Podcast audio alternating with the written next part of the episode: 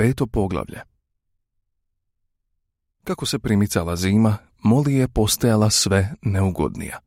Svako je jutro kasnila na posao opravdavajući se da je zaspala i usprkos odličnom apetitu tužila se na nekakve tajnovite bolove. Bježala je od posla izgovarajući se na sve moguće načine i odlazila na pojilište gdje bi se zadržavala, sto promatrajući svoju sliku u vodi. Ali kružile su glasine da se radi o nečem ozbiljnijem. Jednog dana, dok je Moli radosno šetala dvorištem, žvačući sjeno i mašući veselo repom, priđe je Klover. Moli. Reče. Moram te pitat nešto vrlo ozbiljno. Jutro sam te vidjela kako gledaš preko živice koja dijeli životinsku farmu od Foxwooda. Jedan nadničar gospodina Pilkingtona stajao je s druge strane živice. Do duše, ja sam stajala na priličnoj udaljenosti, ali sam gotovo sigurna da sam vidjela da ti je nešto govorio, a ti si mu dopustila da te miluje. Što to znači, Moli? Nije, nisam bila. To nije istina. Zaplaka Moli te se poče propinjati i kopkati tlo. Moli, pogledaj mi u lice. Možeš li mi dati časnu riječ da te taj čovjek nije mazio? To nije istina. Ponovi Moli, ali nije mogla pogledati Clover u lice. I sljedećeg časa, podbrusivši kopita, odgalopira u polje. Jedna misao prostruji Cloverinim mozgom. Ne govoreći ništa drugima, ode do Moline staje i kopitom razgrnu slamu. Ispod slame bila je skrivena omanja gomila šećera u kocki i nekoliko smotuljaka vrpci različitih boja. Tri dana kasnije Moli je nestala. Nekoliko tjedana nije se znalo gdje se nalazi, a onda su golubovi donijeli vijest da su je vidjeli na drugom kraju Willingdona. Bila je upregnuta u otmjenu crveno-crnu dvokolicu koja je stajala ispred krčme. Jedan debeljko crvena lica u kariranim jahačim hlačama i dokoljenicama, koji je izgledao kao krčmar, gladio ju je po njušci i hranio šećerom. Bila ih stimarena i u grivu su joj bile upletene grimizne vrpce. Prema onome što su rekli golubovi, izgledala je zadovoljna. Nijedna životinja više nikada nije spomenula Moli. Nastupio je sjećanj, oštar i hladan. Zemlja je otvrdnula poput željeza i nije se moglo raditi u polju. U velikoj suši održavali su se brojni sastanci, a svinje su planirale posao za sljedeće godišnje doba. Prihvaćeno je da će svinje, koje su očito bile pametnije od ostalih životinja, odlučivati o svim pitanjima na farmi, iako će njihove odluke glasanjem morati odabrati većina. Taj bi dogovor dobro funkcionirao da nije bilo neslaganja između Snowbola i Napoleona. Njih se dvojica nisu slagala ni u kojem pitanju i uživala su da jedan drugome proturječe. Ako bi jedan predložio da se više površina zasije ječmom, drugi bi tražio da to svakako bude zob. Ako je jedan tvrdio da je to i to polje najbolje za kupus, drugi bi uvjeravao da je to polje neplodno i da tu može uspjevati samo korov. Svaki je imao svoje sljedbenike, a neki put su rasprave bile žestoke. Na sjednicama Snowball bi često briljantnim govorima pridobio većinu, ali Napoleon je bio bolji u korteširanju u pauzama. Posebno je imao uspjeha među ovcama. Od njega su ovce naučile da i u sezoni i izvan nje bleje Četiri noge dobre, dvije noge loše. I često su time prekidale sjednicu. Primijetilo se da su vrlo često sa Četiri noge dobre, dvije noge loše upadale u ključnim trenucima Snowballovih govora. Snowball je bio pažljivo proučio neke stare brojeve farmera i uzgajivača stoke, što ih je našao u kući i planirao je mnoge novine i poboljšanja. Učeno je govorio o navodnjavanju polja, silosima, troski, a izradio je i složenu schemu kako da sve životinje svoj izmet izbacuju izravno u polje, svakog dana na drugo mjesto i tako uštede posao oko prijevoza. Napoleon nije iznosio svoje planove, ali je mirno govorio kako Snowballovi planovi ne vode nikuda i činilo se po svemu kao da čeka svoju priliku. Ali od svih njihovih raspri nijedna nije bila tako žestoka kao ona oko vjetrenjače. Na velikom pašnjaku nedaleko od gospodarskih zgrada nalazio se mali brežuljak, koji je bio najviša točka na farmi. Pošto je ispitao zemljište, Snowball je tvrdio da je to pravo mjesto za vjetrenjaču koja bi mogla pokretati dinamo i opskrbljivati farmu električnom energijom. Tako bi se osvjetljivale, a zimi i grijale staje. Električna energija koristila bi se i za cirkularnu pilu, kosilicu, strojeve za rezanje repe i preradu mlijeka. Životinje koje nikada prije nisu čule nešto slično, jer je farma bila staromodna i imala samo najprimitivnije oružje, slušale su zapanjeno kad je Snowball dočaravao slike fantastičnih strojeva koji će obavljati njihov posao, dok će one u miru pasti ili čitanjem i razgovorom unapređivati svoj duh.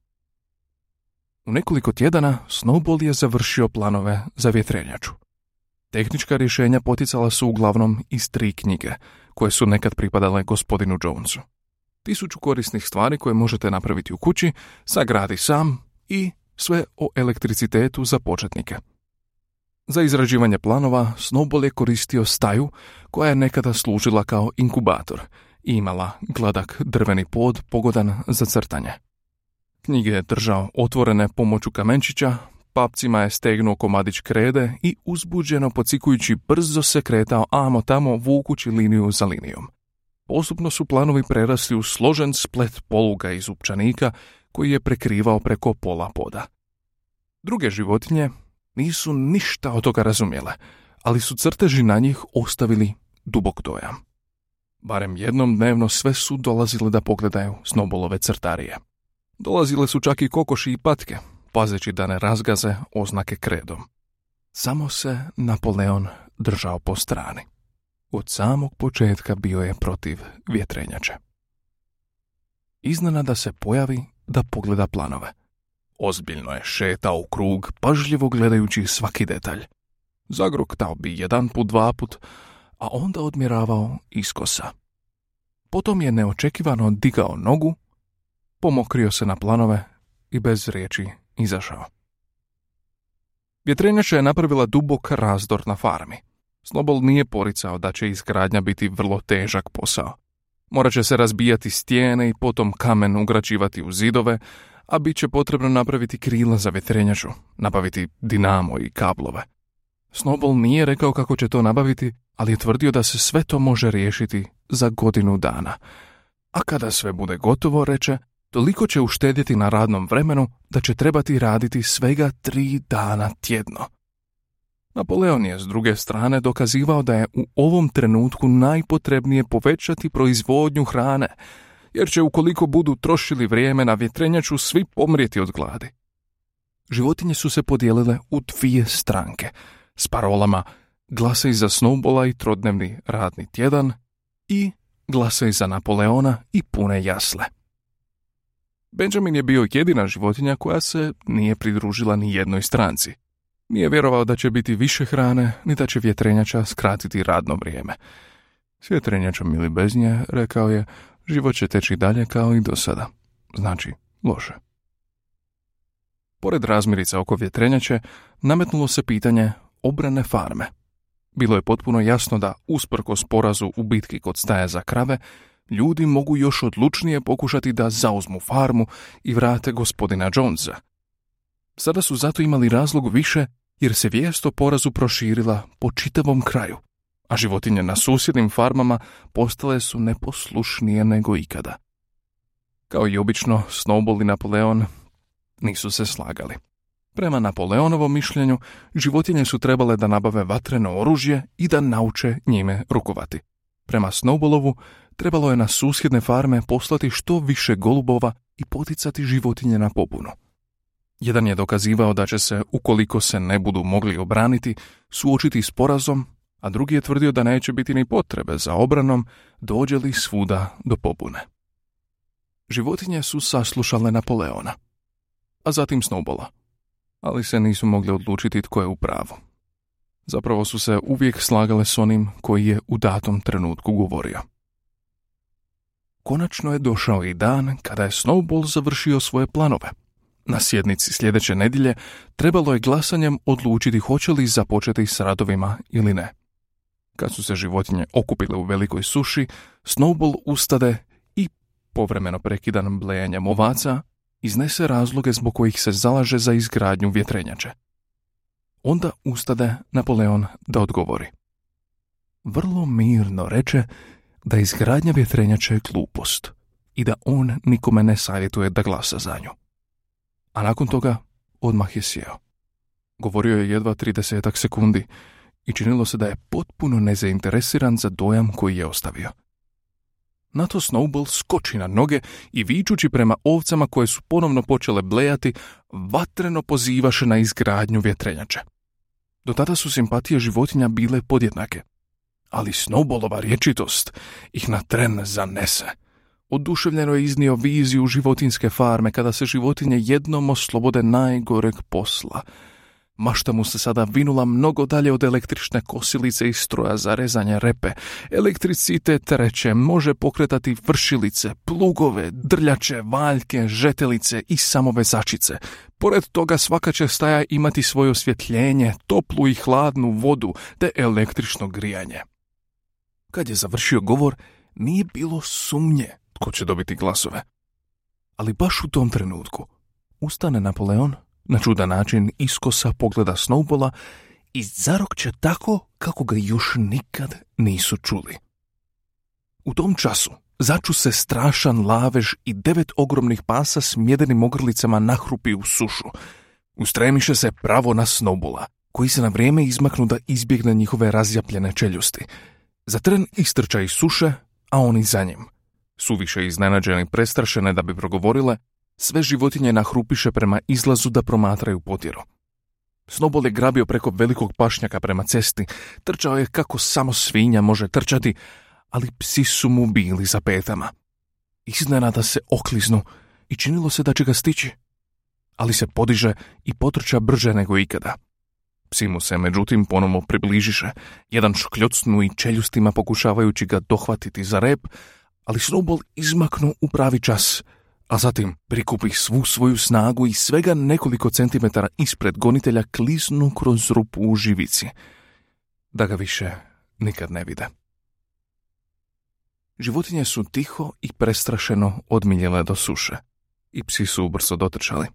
U prvi mah nitko se nije mogao dosjetiti otkuda su se uopće pojavila ta stvorenja, ali problem je uskoro bio riješen. To su bila štenad koju je Napoleon odvojio od majke i privatno odgojio. Iako još nisu bili potpuno odrasli, bili su ogromni, divljeg izgleda poput vukova. Držali su se Napoleona, primjećeno je da mašu repovima na isti način kao što su nekad psi mahali gospodinu Jonesu. Napoleon se zajedno sa psima koji su ga slijedili popne na uzvišeni podi, s kojeg je Major svojedobno održao svoj govor i objavi da se od sada ukidaju sjednice nedjeljom ujutro. One su bile potpuno suvišne, rekao je, i značile su samo gubitak vremena.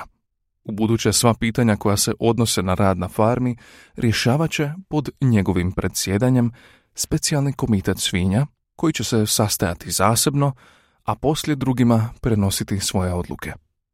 Životinje će se ipak okupljati nedjeljom da pozdrave zastavu, otpjevaju životinje engleske i prime raspored za sljedeći tjedan.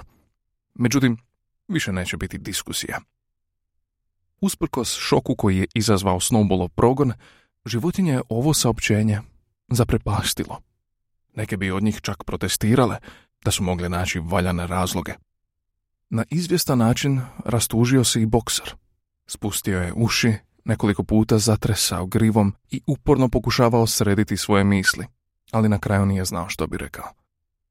Međutim, neke svinje su bile prisebnije – Četiri mlada krmka iz prvog reda, svojedobno određena za tovljenje, roktanjem su izrazila svoje neslaganje. Sva četiri su skočila na noge i počela govoriti u isto vrijeme. Ali psi oko Napoleona počeše odmah potmulo prijeteći režati i krmci su ušutjeli i sjeli. Ovce su počele snažno blejati. Četiri noge dobre, dvije noge loše. Što je potrajalo četvrt sata, i onemogućilo svaki razgovor. Poslije su poslali Skvilera da drugima na farmi objasni nove prilike. Drugovi, rekao je Skviler. Vjerujem da svaka prisutna životinja svača žrtvu koju je učinio drug Napoleon, preuzimajući na sebe i ovaj zadatak. Nemojte drugovi misliti da je rukovođenje užitak. Upravo obrnuto. To je ozbiljna i teška odgovornost. Nitko od druga Napoleona nije čvršći u vjeri da su sve životinje jednake. On bi bio presretan da vam može dopustiti da sami odlučujete, ali ponekad biste mogli donijeti krive odluke. Drugovi, i gdje biste se onda našli? Pretpostavimo da ste odlučili slijediti Snowbola i njegove tlapnje u vjetrenjačama, Snowbola koji, kako to sada znamo, nije bio ništa bolji od zločinca. On se hrabro borio u bitki kod staje za krave. Dobaci netko. Hrabrost nije dovoljna, Odgovori Skviler. Odanost i poslušnost su važniji.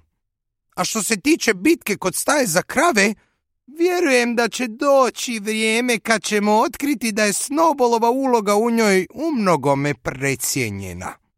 Disciplina, drugovi, željezna disciplina. To je parola danas. Samo jedan krivi korak i neprijatelj će biti ovdje. Drugovi, valjda ne želite da se Jones vrati. Još jednom na taj se argument nije moglo odgovoriti. Bilo je sigurno da životinje ne žele povratak Jonesa. Ako bi diskusije nedjeljom ujutro mogle pridonijeti njegovu povratku, onda je s njima trebalo prestati. Bokser, koji je u međuvremenu bio porazmislio, izrazio je opće raspoloženje riječima. Ako tako kaže drug Napoleon, to mora biti točno. I od tada je svom načelu Radit ću više. dodao i geslo Napoleon je uvijek u pravu. Vrijeme se proljepšalo i počelo je proljetno oranje. Staja u kojoj je Snowball crtao svoje planove bila je zatvorena i pretpostavljalo se da su planovi izbrisani. Svake nedjelje u 10 sati ujutro životinje su se okupljale u velikoj suši da prime raspored za sljedeći tjedan. Lubanja starog Majora, sada već gola kost, iskopana je u voćnjaku i postavljena na postolje u podnožju jarbola za zastavu pored puške. Od životinja se tražilo da nakon podizanja zastave, prije nego što prijeđu u sušu, odaju počast lubanje. Više nisu sjedile zajedno kao nekada. Napoleon, Skviler i krmak po imenu Minimus, koji je imao izuzetan dar za pisanje pjesama i popjevki, sjedili su u prvom redu povišenog podija. Devetero mladih pasa napravilo je oko njih polukrug, a iza njih su bile ostale svinje. Druge životinje sjedile su nasuprot njima u glavnom dijelu suše.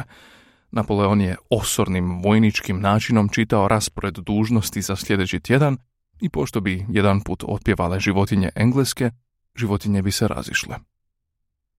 Tri tjedna nakon Snobolova izgona, životinje je prilično iznenadilo Napoleonovo obavještenje da će se vjetrenjača ipak graditi. Napoleon nije objasnio zašto se predomislio, već je samo upozorio životinje da će taj izvanredni zadatak zahtijevati vrlo naporan rad. Možda će čak biti potrebno smanjiti obroke. Planovi su, međutim, potpuno pripremljeni, sve do najsitnijih pojedinosti. Na njima je posljednja tri tjedna radio poseban komitet svinja. Gradnja vjetrenjača i razni popravci trajaće uz ostala potrebna poboljšanja otprilike dvije godine. To veće Skviler je privatno objasnio drugim životinjama da Napoleon u biti nikad nije bio protiv izgradnje vjetrenjača. Naprotiv, upravo se on na početku za nju zalagao, a plan koji je Snowball nacrtao na podu inkubatora zapravo je ukraden iz Napoleonovih bilježaka. Vjetrenjača je u stvari bila Napoleonova zamisao. Zašto je onda, upita netko, tako oštro govorio protiv nje? Skviler je izgledao vrlo prepredeno. To je, reče, bila lukavost druga Napoleona. On se samo prividno suprotstavljao vjetrenjači. To je jednostavno bio manevar da se otarasi Snowballa, koji je bio opasan tip i loše utjecao na druge. Sada, kada više nema Snowballa, plan se može provesti bez njegova uplitanja. To je bilo, reče Skviler, nešto što se zove taktika. Mnogo puta je ponovio. Taktika, drugovi, taktika! Gegajući se u krug, vrteći repom i veselo se smijući. Životinje nisu točno znale što znači ta riječ, ali Skviler je govorio tako uvjerljivo, a tri psa koja su bila s njim režala su tako zastrašujuće da su prihvatile objašnjenja, bez daljnjeg ispitivanja.